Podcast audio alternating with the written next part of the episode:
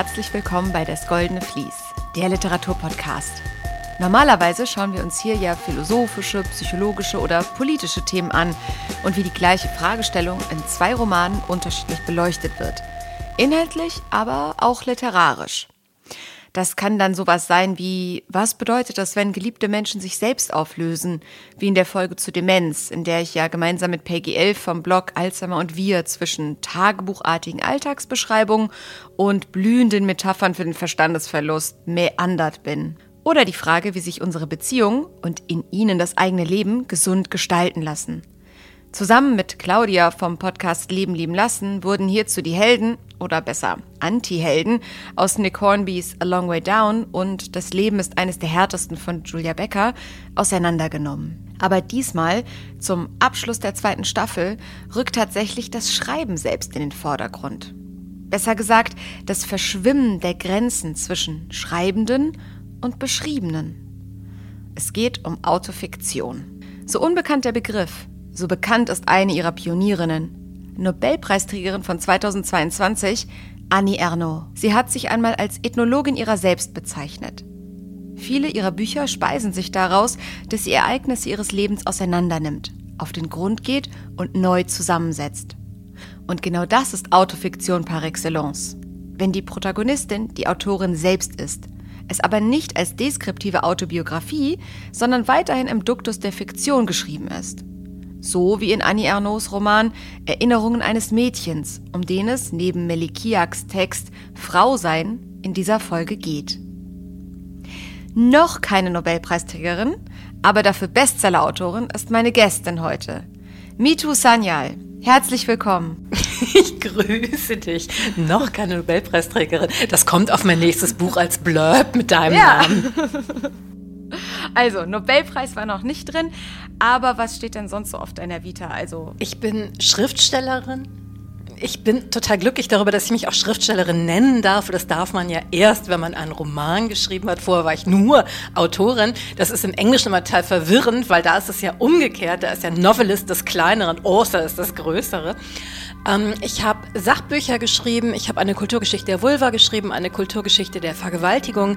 Mein neuestes Buch ist ein Buch über Emily Bronte. ich dachte mal so, Literatur des 19. Jahrhunderts. Total, macht total viel Sinn. Also ganz aus dem genau. Kontext.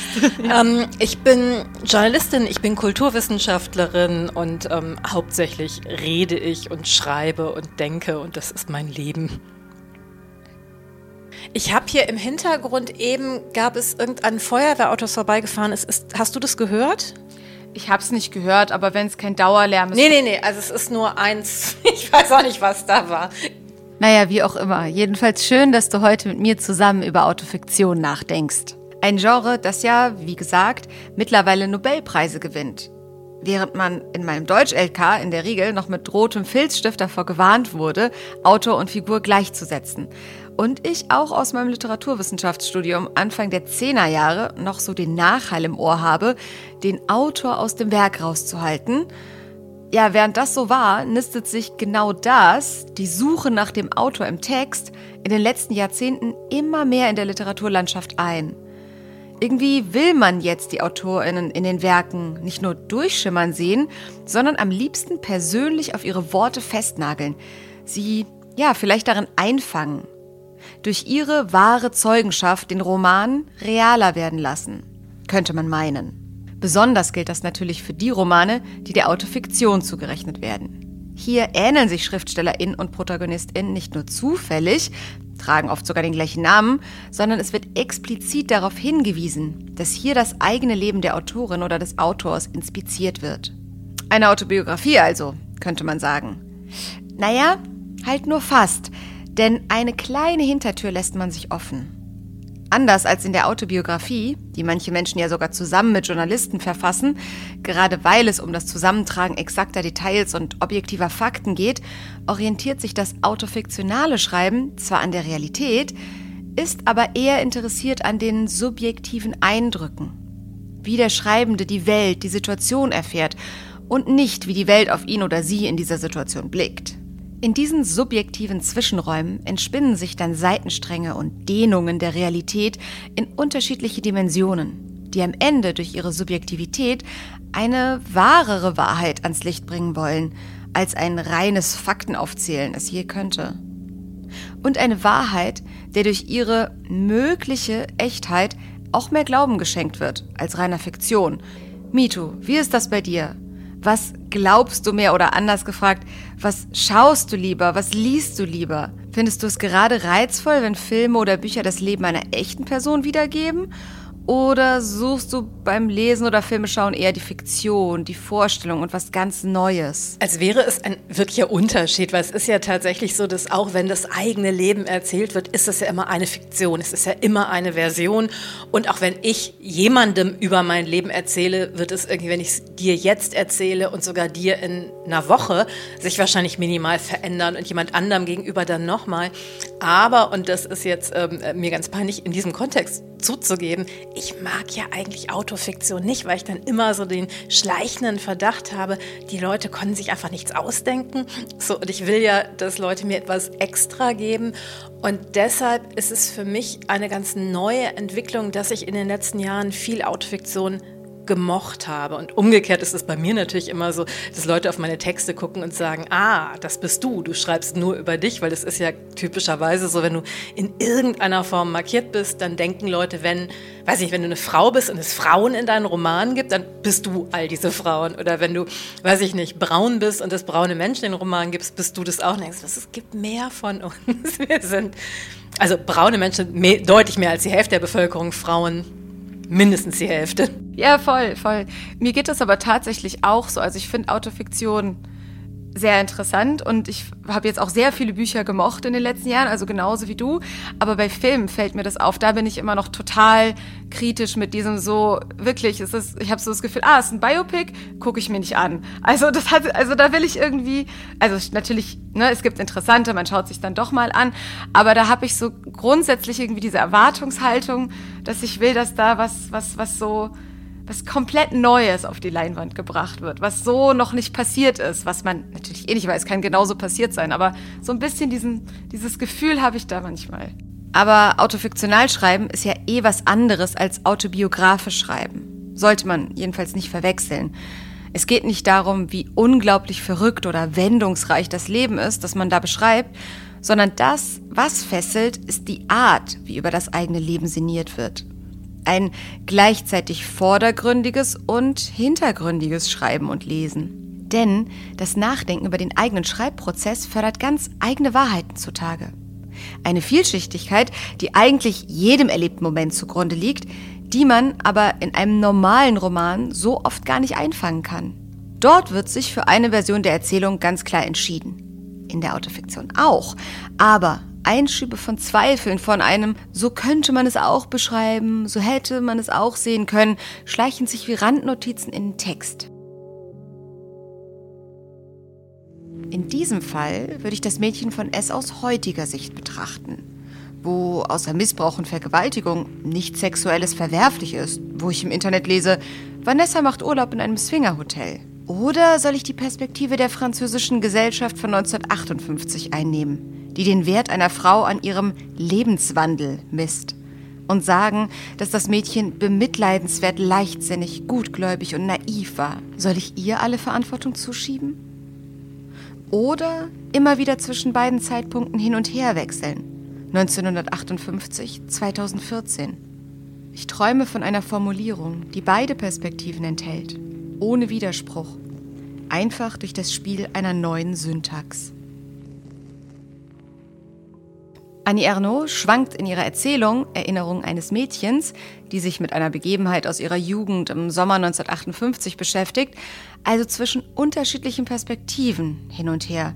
Sie sucht die richtige. Indem sie uns in dieses Nachdenken mit einbezieht, sehen wir die gleiche Situation durch mehrere Brillen, werden uns halt der Vielschichtigkeit des Moments bewusster. Aber dieses typische Stilmittel der Autofiktion, die innehaltende Selbstreflexion, eröffnet nicht nur neue Perspektiven auf den gesamten Text oder die ganze Situation, sondern zoomt manchmal auch einfach in einer Momentaufnahme tief ins Bild rein. Zum Beispiel, wenn Melikiak uns daran teilhaben lässt, was für innere Kämpfe hinter einem einzigen Wort stecken können. Von außen wirkte mein mit ganzer Kraft herausgeschrienes Nein wie ein impulsiver Akt. In meinem Inneren aber hatte jedes Nein einen langen Weg hinter sich. Keines meiner Neins brachte Erfolg oder Erleichterung. Jedes Nein verursachte Verstörung bei dem, den es betraf. Nach dem Nein kam schließlich nichts mehr. Ich verließ das Terrain und ging weiter. Ich war unfähig, mich auf eine gesunde, erwachsene, vernünftige Art zu wehren. Mit jedem Protest verausgabte ich mich bis zum Äußersten. Die Handlung wird hier also kurz auf Pause gedrückt, damit Schreibende und Lesende genug Zeit haben, sich an einer bedeutungsreichen Stelle in die Tiefe zu bohren, sie voll zu umreißen, bevor es dann weitergeht mit der Story. Als Lesende versteht man so nicht nur, manchmal auch widersprüchliche, Motivationen besser, sondern schult im besten Fall auch sein eigenes Vermögen, immer wieder mal zwischendurch innezuhalten und sich auch im eigenen Leben kurz in die Tiefe zu bohren. Die Handlung zu stoppen, um zu verstehen, was da eigentlich gerade los ist. Natürlich ist so eine Innenschau, so ein Heranzoomen in einzelne Gefühle, Momente und Gedanken auch in nicht autofiktionaler Literatur möglich. Aber in keiner anderen Form ist diese Art der radikalen Innenschau so sehr Teil des Konzepts. Es geht hier nicht um einen Gedankenstrom, in den man eintaucht. Das findet sich super oft in jeder Gattung von Fiktion, sondern vielmehr darum, dass die schreibende Person für sich analysiert, was hier mit ihr vorgeht und diese Essenz dann zu Papier bringt kein auktorialer Erzähler, der der Protagonistin Gedanken aufdrückt und kein Stream of Consciousness eines gefühlsüberfluteten Ich-Erzählers, sondern genau im Zwischenraum. Sozusagen ein auktoriales Ich. Aus dieser Form der Selbstreflexion lässt sich also schon herauslesen, wie in der Autofiktion über das eigene Ich geschrieben wird.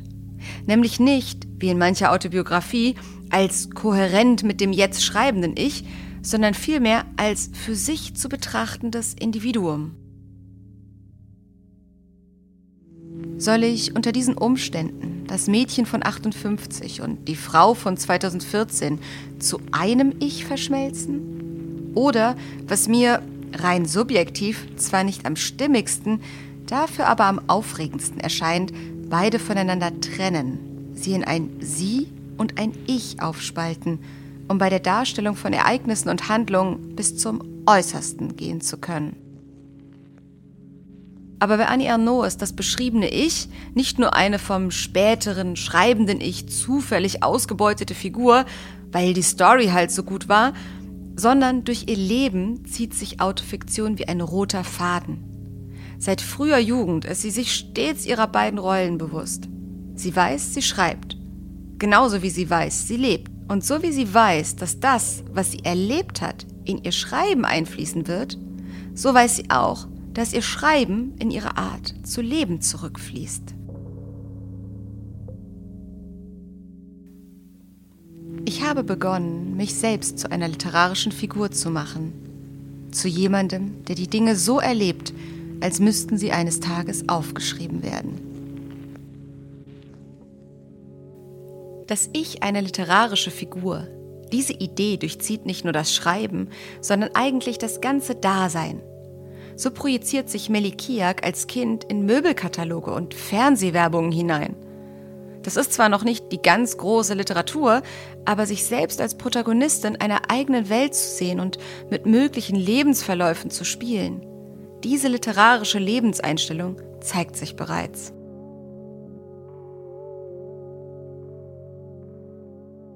Noch als ich 14 Jahre alt war und auch noch mit 15 und 16 machte ich Gedankenexperimente. Ich blätterte in kostenlosen Werbebroschüren von Möbelhäusern. In den dargestellten Wohnlandschaften lag eine Frau auf dem Sofa oder stand in der Einbauküche. Ich legte den Zeigefinger auf den Kopf der Frau und imaginierte meinen an seiner Stelle. Auch wenn das Bewusstsein, als literarische Figur seiner selbst zu leben, die eigene Existenz oft spielerischer werden lässt, bedeutet das nicht im Umkehrschluss, dass beim Schreiben herumgespielt wird. Im Gegenteil, das Ich wird nicht in bunten Verkleidungen versteckt, in Flunkereien, sondern wird auf dem Seziertisch auseinandergenommen. Das Ich wird zum Forschungsobjekt. Aber wenn man drüber nachdenkt, nutzt da nicht jeder Autor sein eigenes Leben als Forschungsgrundlage? Hat das in der Autofiktion noch irgendwie eine andere Nuance, MeToo? Also ich glaube, sein eigenes Leben und natürlich auch deine eigenen Sinne. Und ne, also ich kann ja mir, mir Situationen ausdenken, aber dann versuche ich sie ja mit all meinen Sinnen zu erfahren, während ich sie schreibe, damit sie sinnlich auf dem Papier wieder auferstehen. Und eine Freundin von mir hat mir mal was ganz Spannendes zu einem Text gesagt, die meinte, da ist nichts von dem drin, was in deinem Leben passiert ist, aber dieser Text ist total du. Und das fand ich ganz spannend, also weil, weil natürlich ganz viel von dem, wie ich, wie ich funktioniere, wie ich die Welt sehe, mit in den Text hineinfließt. Und ich bin ja nicht eine der Figuren darin oder ich bin alle Figuren, aber also es ist eben nicht irgendwie hier, das bin ich und die anderen irgendwie erfinde ich dann und die sind dann wie so Puppen und tanzen um meine erfundene Figur herum. Das wäre ja entsetzlich.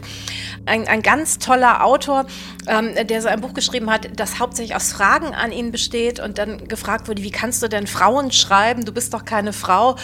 Und er so, ja, ähm, es gibt nur drei Sorten von Frauen in seinen Texten. Irgendwie die, die Frau, die ist wie seine Frau, die Frau, die ist wie die Frau, die er sich irgendwie, die er gerne geheiratet hätte und die Frau, die er selber ist.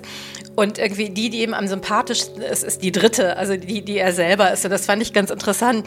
Also, dass, dass natürlich wir vieles von uns in die Figuren ja hineinsetzen, ohne deren Leben gelebt zu haben. Aber du merkst halt schon, ob jemand diesen, diesen Schritt in die Figur hinein macht. Also ob es ein, ein Beschreiben von außen ist oder ob jemand wirklich unter die Haut der Figuren geschlüpft ist.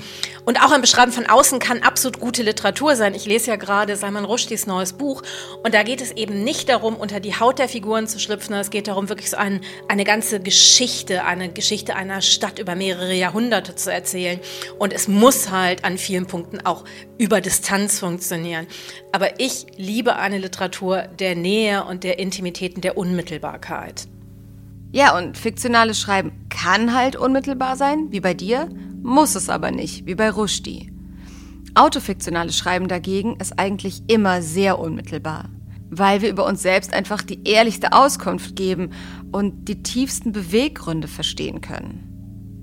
So gräbt Annie Ernaux beispielsweise viele kleine Mosaiksteinchen aus, die sie im Sommer 1958 zu genau dem Mädchen gemacht haben, das sie eben war. Dem Mädchen an der Schwelle zum Frauwerden. Natürlich spricht sie damit nicht für alle Frauen, aber doch an alle gewandt. Alle kennen diese Schwelle und ihre Schwierigkeiten, aber für ein besseres Verständnis dieses Lebensabschnitts hilft es nicht, sich in universellen Plattitüden zu verlieren. Tatsächlich sagen Ernaus individuelle Erinnerungen viel mehr Allgemeingültiges über diesen Moment aus, als jede generelle Phrase aus irgendeinem Ratgeberbuch. Sie hat kein bestimmtes Ich, sondern viele verschiedene, die von einem Buch zum nächsten wechseln. Ich sehe sie in der Kolonie ankommen, ein von der Koppel entlaufenes Fohlen, zum ersten Mal allein und frei, ein wenig scheu, begierig darauf, ihresgleichen zu treffen, diejenigen, die sie für ihresgleichen hält, die sie als ihresgleichen anerkennt. Ich komme nicht voran in dem Bemühen, das Mädchen von 58 zu erfassen als wollte ich ein möglichst genaues Profil von ihr erstellen, mit immer mehr gesellschaftlichen und psychischen Faktoren, immer mehr Strichen in der Zeichnung, selbst wenn sie dann unkenntlich wird. Dabei könnte ich sie auch als gute Schülerin einer katholischen Provinzschule aus einfachen Verhältnissen, die danach strebt, in ein künstlerisch-intellektuelles Milieu aufzusteigen, beschreiben. Oder im Jargon der Frauenzeitschriften als junges Mädchen mit einem gesunden Selbstbewusstsein. Variante junges Mädchen, deren Narzissmus noch keinen Schaden genommen hat. Ich weiß nicht, ob das Mädchen, das in den Wagen ins Ferienlager steigt, sich darin wiederfinden würde. Das Leben wird im autofiktionalen Schreiben also so lange eingekreist, bis die anprobierten Worte, bis die beschriebene Realität laut Autorin der Wahrheit am nächsten kommt. Dass das dann auch wirklich die Wahrheit ist, Darauf muss man sich weiterhin, wie bei der Fiktion, verlassen. Aber es fällt leichter, weil Figur und Autorin sich deckungsgleich anfühlen. Was auch direkt zu meiner ersten These führt, warum das autofiktionale Schreiben heute so floriert. Denn Wir wollen endlich nicht mehr hören, was X glaubt, über Y zu wissen, sondern was X wirklich selbst sagt. Wir wollen vielfältige Perspektiven und wir wollen sie von denen hören, die sie erlebt haben. Keine erfundenen Geschichten der Mehrheit über die Minderheiten mehr. Ob bewusste Entscheidung oder unbewusstes Gefühl, mehr und mehr Autorinnen entscheiden sich dafür, lieber ihre Perspektive bis ins letzte Detail auszuleuchten, als sich mit fremden, verbogenen Federn zu schmücken. Mito, es gab da ja vor ein paar Jahren diesen Roman in den USA, American Dirt, von Janine Cummins, der für ganz schön viel Aufsehen gesorgt hat. Erst wurde gelobt, wie eindrucksvoll eine Fluchtgeschichte aus Mittelamerika geschildert wurde, bis der Leserschaft dann aufging, dass es vielleicht etwas oh, unpassend ist, dass die Autorin keinerlei Bezug zu dem Milieu hat, das sie da studiert. Sie ist keine Latina, hat keine Fluchterfahrung, keine familiäre Bindung dazu. Ihr hochgelobter Migrationsroman wurde dann zu Traumaporno, wie die NZZ getitelt hat. Was hältst du davon? Wo liegt hier der Knackpunkt? Und warum ist dieser Roman problematisch? Oder ist das nicht? Also dürfen nur die mitschreiben, die wirklich das Beschriebene erlebt haben?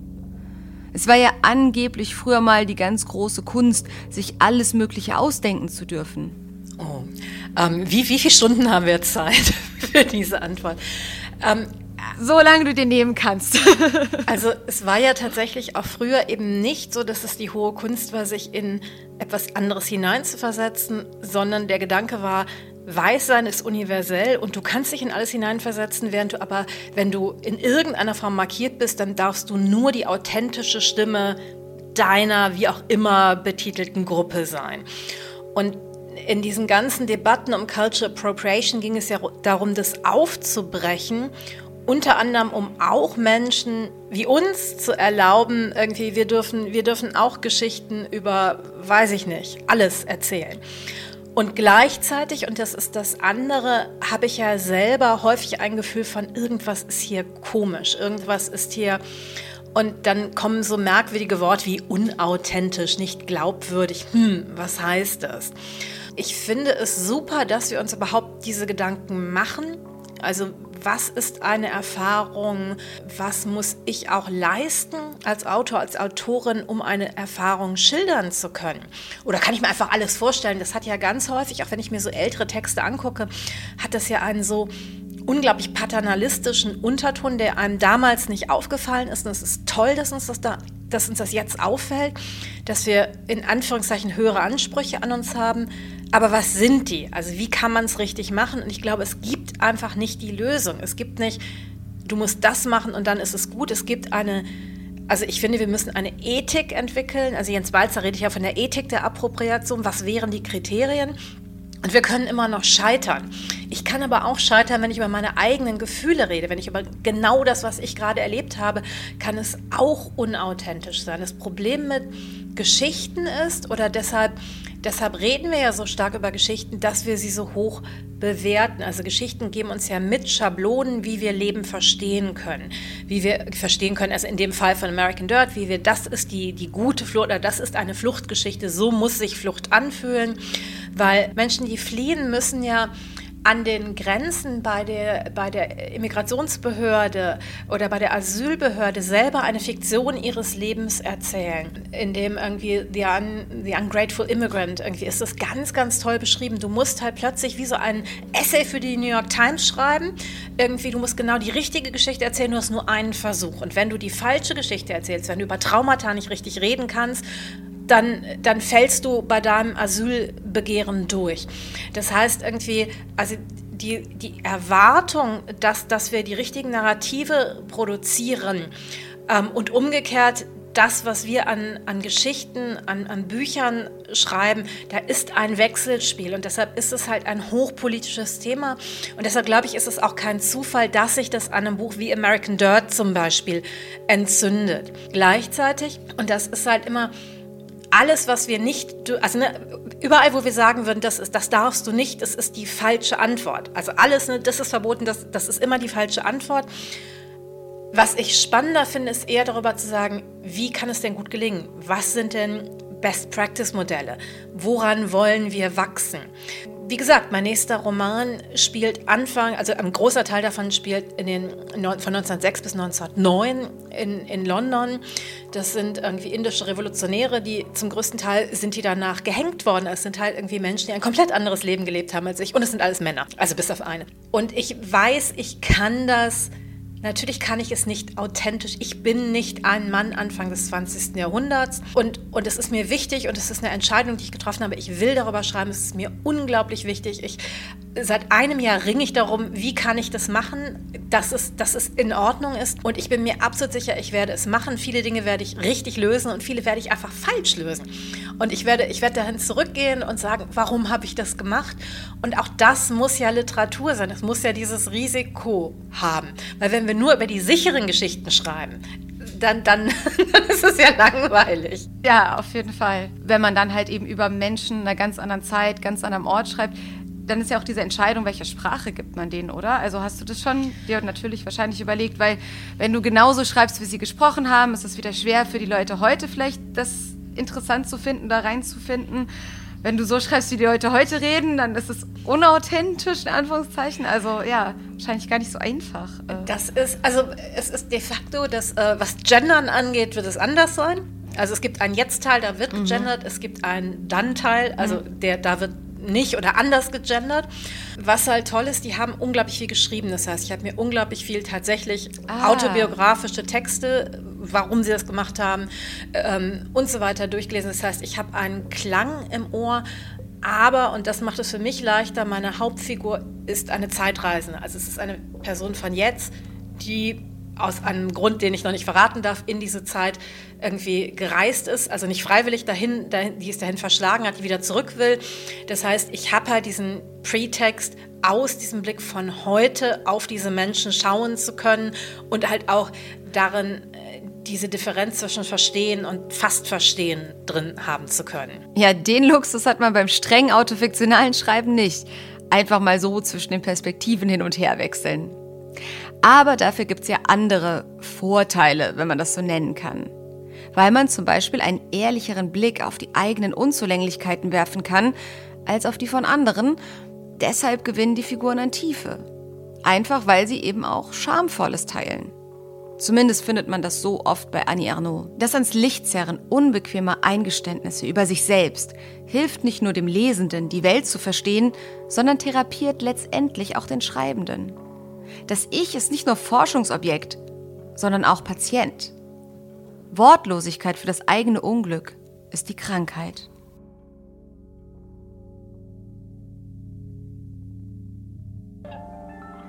Du wirkst traurig, wagt er sich vorsichtig heran. Hätte man ein geeignetes Repertoire an Worten, wäre die Antwort leicht. Aber so? Ich geniere mich, geniere mich für meine Herkunft, für meine Familie, für meinen Körper, für mein Unvermögen, meine Ängste, für die fehlenden Worte, die Leere, meine Begierde für einfach alles. In meinem Schweigen verbirgt sich Tumult. Und schreiben, Worte finden für das eigene Leben, das ist die Medizin. So kommt Melikiak vom hermetisch abgeriegelten inneren Elend der Wortlosigkeit durchs Aufschreiben und Selbstfinden im Text in Verbindung mit sich und mit anderen.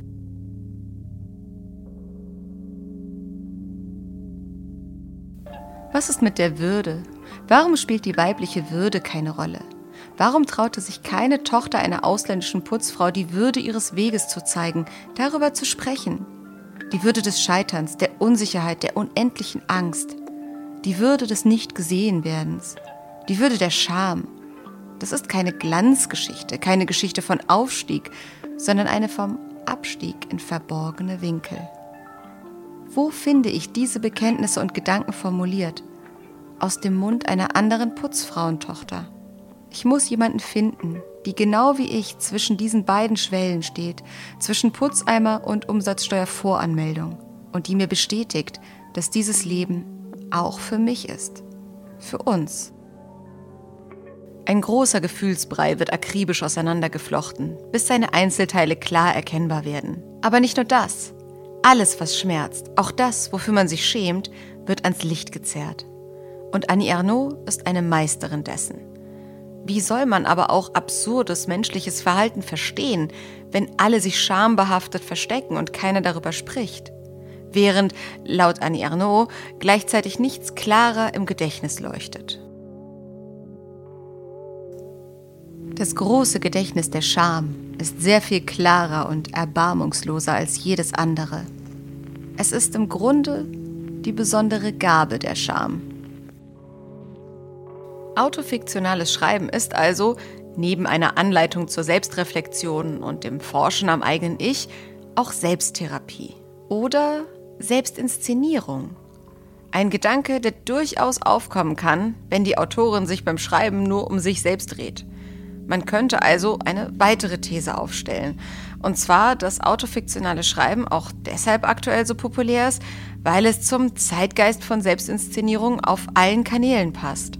Von Social Media über gepimpte Lebensläufe bis hin zu journalistischen Selbsterfahrungsartikeln. Nichts kommt heute mehr aus, ohne das eigene Leben als Grundlage auszuschlachten. Was meinst du, Mito?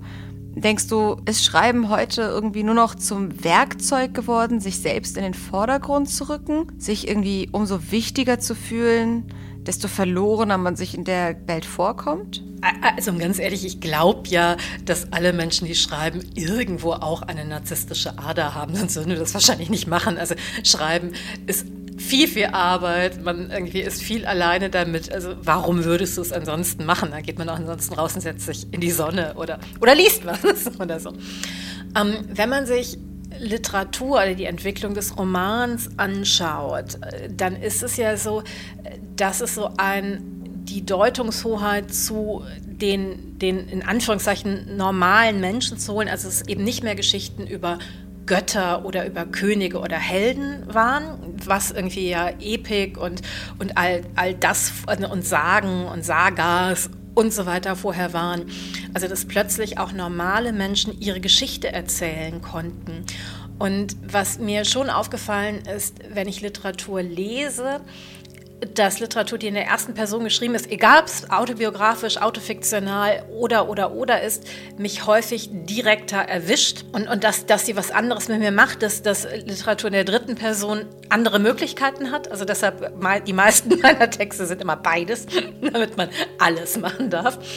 Ähm, und, und dieses Autofiktion auch als Mittel des Widerstandes. Also ich denke immer an Frederick Douglass, irgendwie ähm, wichtiger, unglaublich wichtiger schwarzer Schriftsteller, der ich glaube neun Autobiografien geschrieben hat über sein Leben ähm, als, als freier Sklave, also als befreiter Sklave, was einfach äh, zu dem Zeitpunkt unglaublich war, ne? dass, dass irgendwie die Menschen über die Geschichten erzählt wurden, ihre eigene Geschichte erzählt haben und dann wieder und wieder und wieder, und es dann eben nicht neunmal dasselbe Buch war. Vielleicht waren es auch elf, vielleicht waren es auch nur sieben, aber es waren unglaublich viele. Und das dass ne, Frauen plötzlich angefangen haben, ihre Geschichten zu erzählen, dass überhaupt immer wieder neue, neue Perspektiven sichtbar wurden und dass das Ticket, auf dem das häufig gelaufen ist, ist ja, ich erzähle, was ich wirklich erfahren habe. Und gleichzeitig ist es aber etwas, also im, im Ramayana irgendwie an einem der vielen großen, ältesten irgendwie äh, Textformen sagt ja auch der Autor, ihr könnt mir wirklich glauben, es ist wirklich passiert, ich habe es selbst erlebt. Und dann erzählt er eine Geschichte über Götter und Affen, die so groß werden können wie Bäume oder, oder Berge und um die Welt fliegen können. Und, und es ist aber alles wahr, weil ich habe es wirklich erlebt. Also was du meinst, würde dann ja bedeuten, dass Autofiktion eher ein Mechanismus ist, um dem Text mehr Bedeutung zu verleihen und nicht dem oder der Erzählenden. Also das autofiktionale Schreiben hat dann eigentlich weniger was mit unserer selbstdarstellerischen Ära zu tun, als eher mit unserer Welt voller künstlicher Intelligenz. Und nur durch das Selbst erlebt haben, beteuern die AutorInnen dann eben, die fliegenden Affen gibt's echt das ist wirklich keine Erfindung von ChatGPT oder so. Naja, das passt auch dazu, was man sieht, wenn man bei Melikiak in Frausein genauer hinsieht. Die bauscht ihr Leben nämlich nicht sonderlich auf. Höchstens mal eine Anekdote aus der Kindheit, die zu einem Sinnbild gedeutet wird.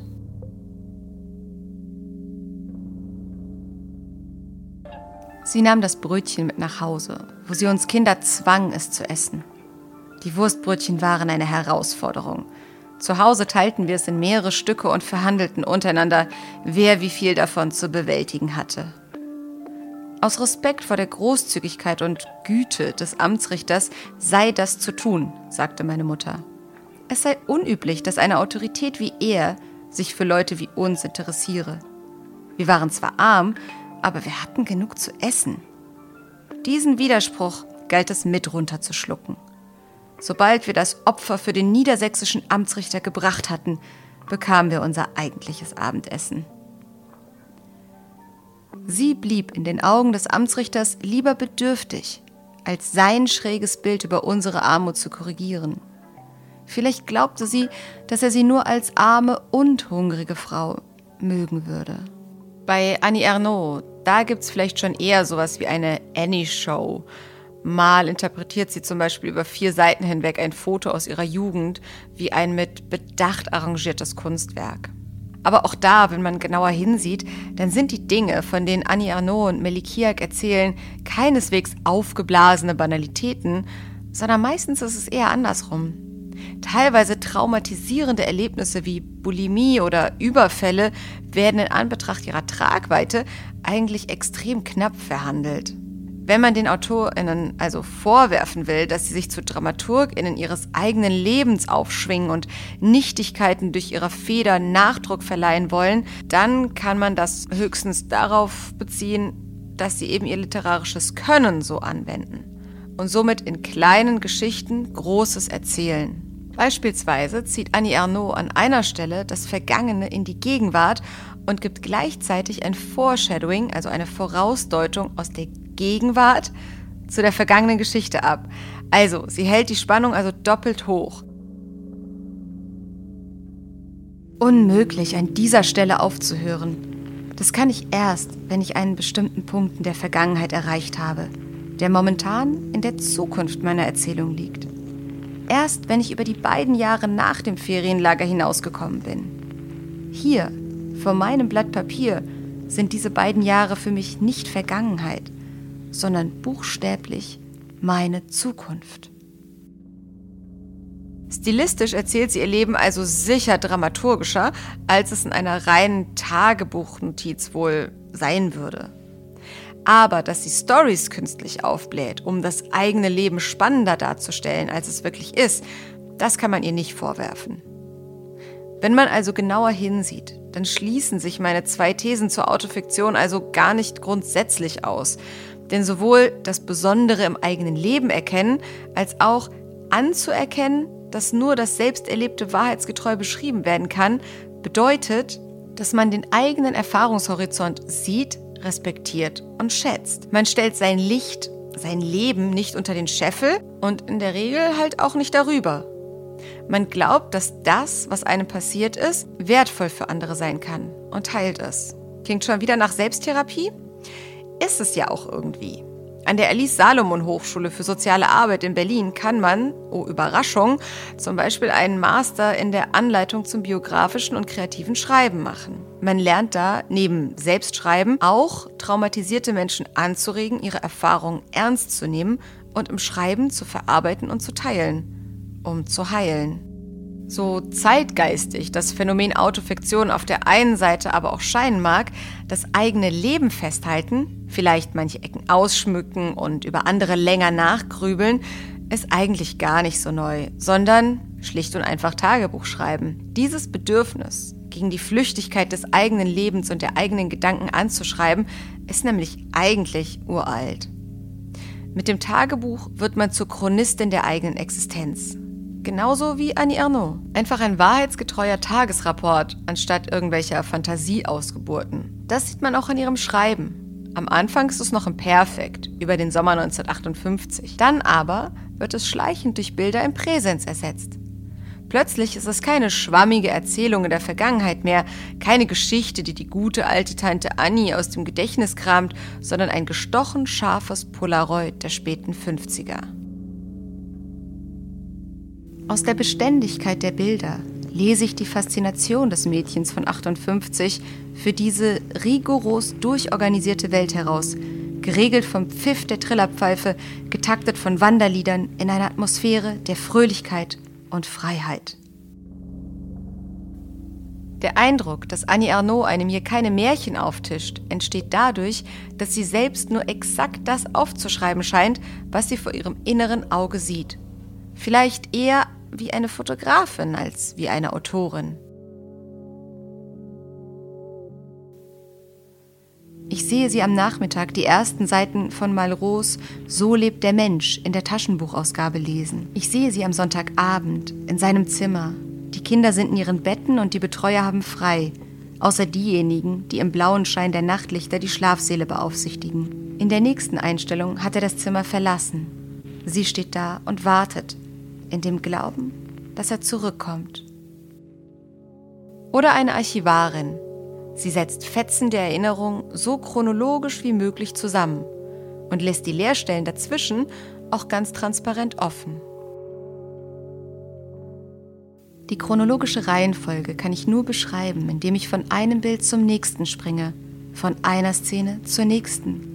Szenen, deren reale Dauer ein paar Minuten oder sogar Sekunden nicht überschritten haben kann, die aber aufgebläht sind, als hätte die Erinnerung ihnen jedes Mal, wenn ich daran zurückgedacht habe, etwas hinzugefügt.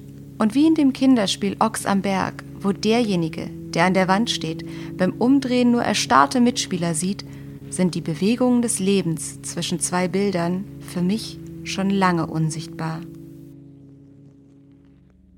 Wo Annie Arnaud also ganz klar aufspaltet zwischen der Person, über die sie schreibt, sie, und die, die schreibt, ich, und das sogar an der grammatikalischen Zeitstruktur festmacht, verschwimmt das Ganze bei Melikiak. Sie ist alles andere als eine gewissenhafte Archivarin. Sie ist vielmehr eine Lektorin des eigenen Lebens. Auch Melikiak erzählt nichts Erfundenes, aber sie nimmt sich viel mehr Freiheiten heraus, wie sie die Versatzstücke aus ihrem Leben aneinanderreiht.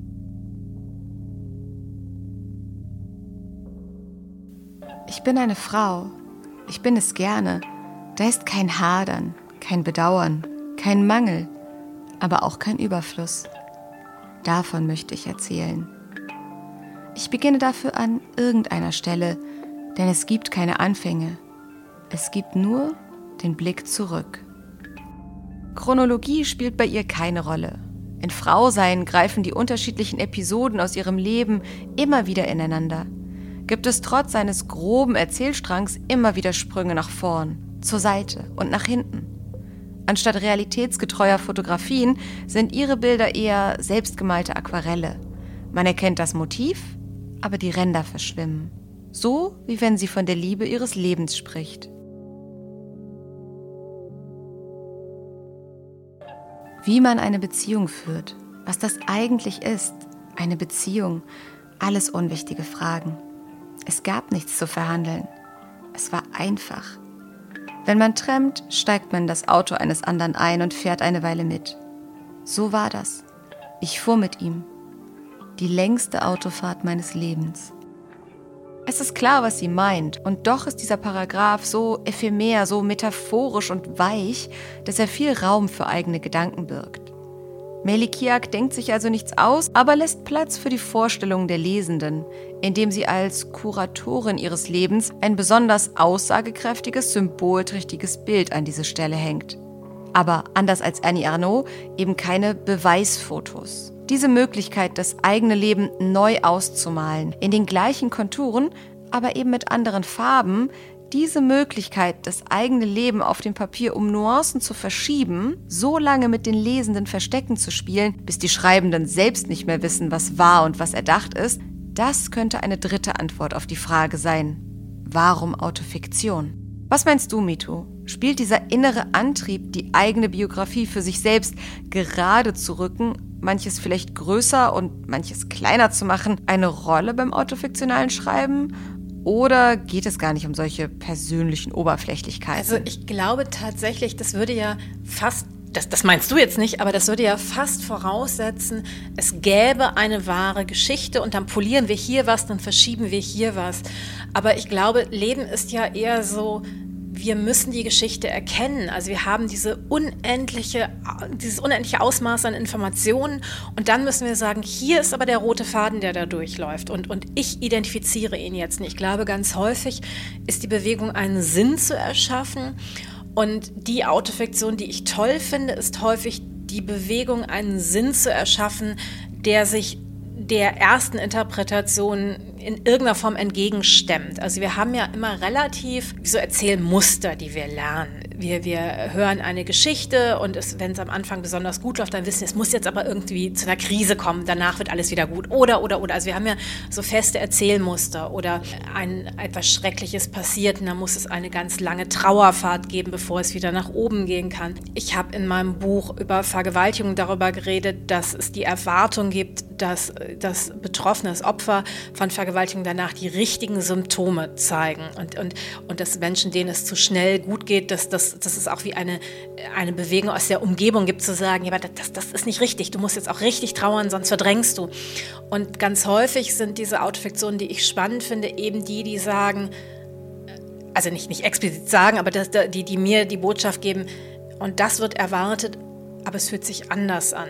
Und, und es gibt auch noch andere Möglichkeiten, diese Geschichte zu interpretieren. Und sie ist genauso wahr und die mir dadurch andere Blicke auf das Leben und dadurch natürlich auch auf mein Leben ermöglichen.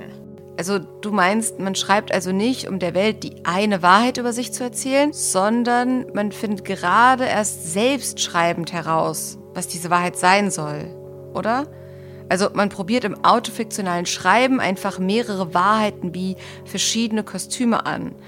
Man denkt, man müsste sich traurig fühlen, merkt aber, dass man es nicht tut und hält diesen Nachdenkprozess im autofiktionalen Schreiben dann fest. Stichwort Selbstreflexion, wie wir es ja am Anfang der Folge schon hatten. Dieses Spiel mit den mehreren Wahrheiten lässt sich auch fantastisch bei Melikiak in Frausein nachlesen. Sie schildert ihren Seesturz einerseits erwartbar detailliert realistisch, aber legt unter das ganze Geschehen auch noch so eine verträumt metaphorische Note.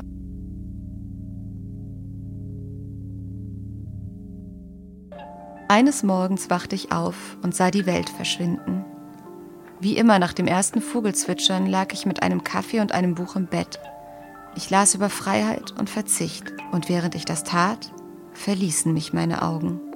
Es dauerte bis zum späten Nachmittag, ich schaute der Welt beim Wenigerwerden regelrecht zu, bis aus meinem Augenlicht allmählich Augendämmerung wurde und dann Dunkelheit. Melikiak macht sich hier im Schreiben also unsichtbar, indem sie sich eben nicht auf ein wahres Erleben des Moments festlegen lässt. Ihre Sprache ist offen und so verflüchtigt sie, Melikiak die Person, sich selbst hinter der Schrift, löst die Grenzen zur Realität auf, erfindet sich neu, macht sich selbst zur ephemeren Figur und weniger greifbar. Annie Ernaux dagegen band ihre Erfahrungen und damit sich selbst durchs Schreiben, fixiert ihr Leben, konkretisiert es, macht es also, genau andersrum, greifbarer. So unterschiedlich auch das Ergebnis ihrer Arbeit sein mag, eines verbindet Melikiak und Annie Ernaux was das Schreiben für sie bedeutet. Dadurch, dass sie sich selbst im Schreiben erleben, erkennen und erfinden, ist Schreiben für sie nicht nur Hobby, nicht nur Beruf, nicht nur Berufung, sondern schlicht ihr Leben.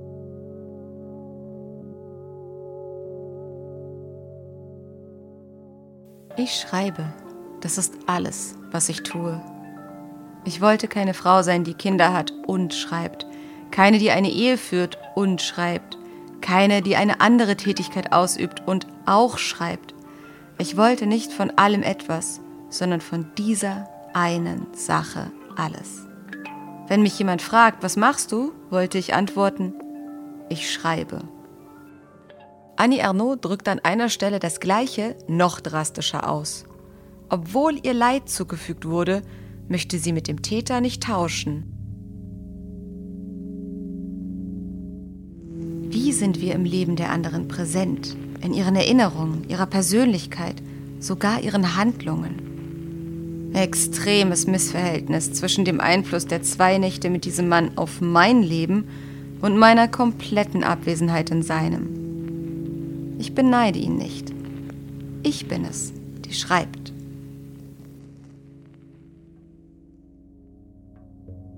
Das autofiktionale Schreiben oder einfach Schreiben an sich gibt Annie Arnaud und Melikiak also ein magisches Werkzeug, jede Sequenz ihres Lebens, die guten, aber vor allem die schwierigen, zu zerlegen und zu analysieren. Man könnte sagen, Schreiben als Katharsis. Aber eigentlich ist es noch mehr als das. Also ich glaube, in der Fiktion ohne Auto davor haben wir diese große Aufgabe, wir müssen irgendwie Dinge glaubwürdig machen, sie müssen irgendwie aufeinander aufbauen, sie müssen in gewisser Form so die, äh, die Unordnung des Lebens in eine lineare, in irgendeiner Form lineare Erzählung bringen. Das heißt irgendwie, ähm, die Glaubwürdigkeit ist eine viel höhere Aufgabe und das müssen wir bei der Autofiktion natürlich weniger, weil sie ist da in Anführungszeichen schon gegeben. Das heißt, in gewisser Form darf Autofiktion auch viel, viel mehr genau damit brechen, weil, weil es gibt ja diesen Pakt zwischen Lesenden und Schreibenden, so dieses, das ist die wahre Geschichte und es kommt jetzt. Und dann ist es manchmal halt auch fast wie, jetzt kriegst du auch das Extra. Und da, da wird es fantastisch oder da bricht es. Gleichzeitig ist es natürlich wie alle Formen, häufig wird ja von außen ein Label draufgelegt klebt. Also, dass ja nicht, nicht alle Leute losgehen und sagen, das soll jetzt Autofiktion werden, sondern danach wird gesagt, was ist es? Ja, und genau so ein Label drücke ich jetzt auf deine Worte. Sie sind jetzt wunderbare Schlussworte. Aber bevor wir uns hier verabschieden, noch eine kleine Sache. Mit dieser Folge ist das Goldene Vlies am Ende von Staffel 2 angekommen.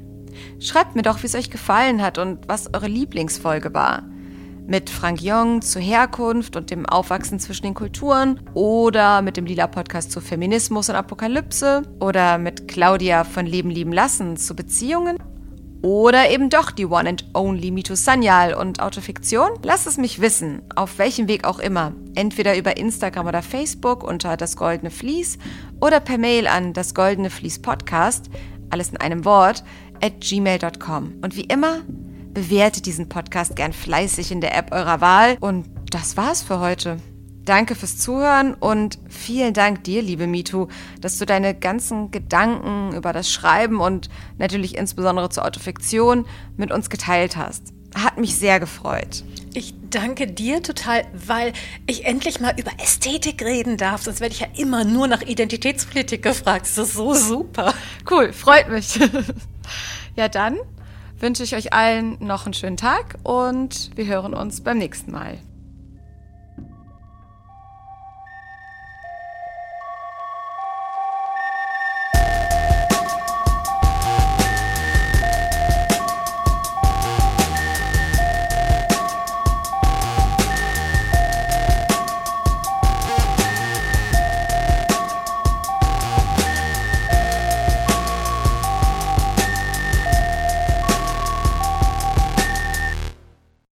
Dir dieser Podcast gefallen hat, dann gib ihm jetzt deine Stimme für den Deutschen Podcastpreis.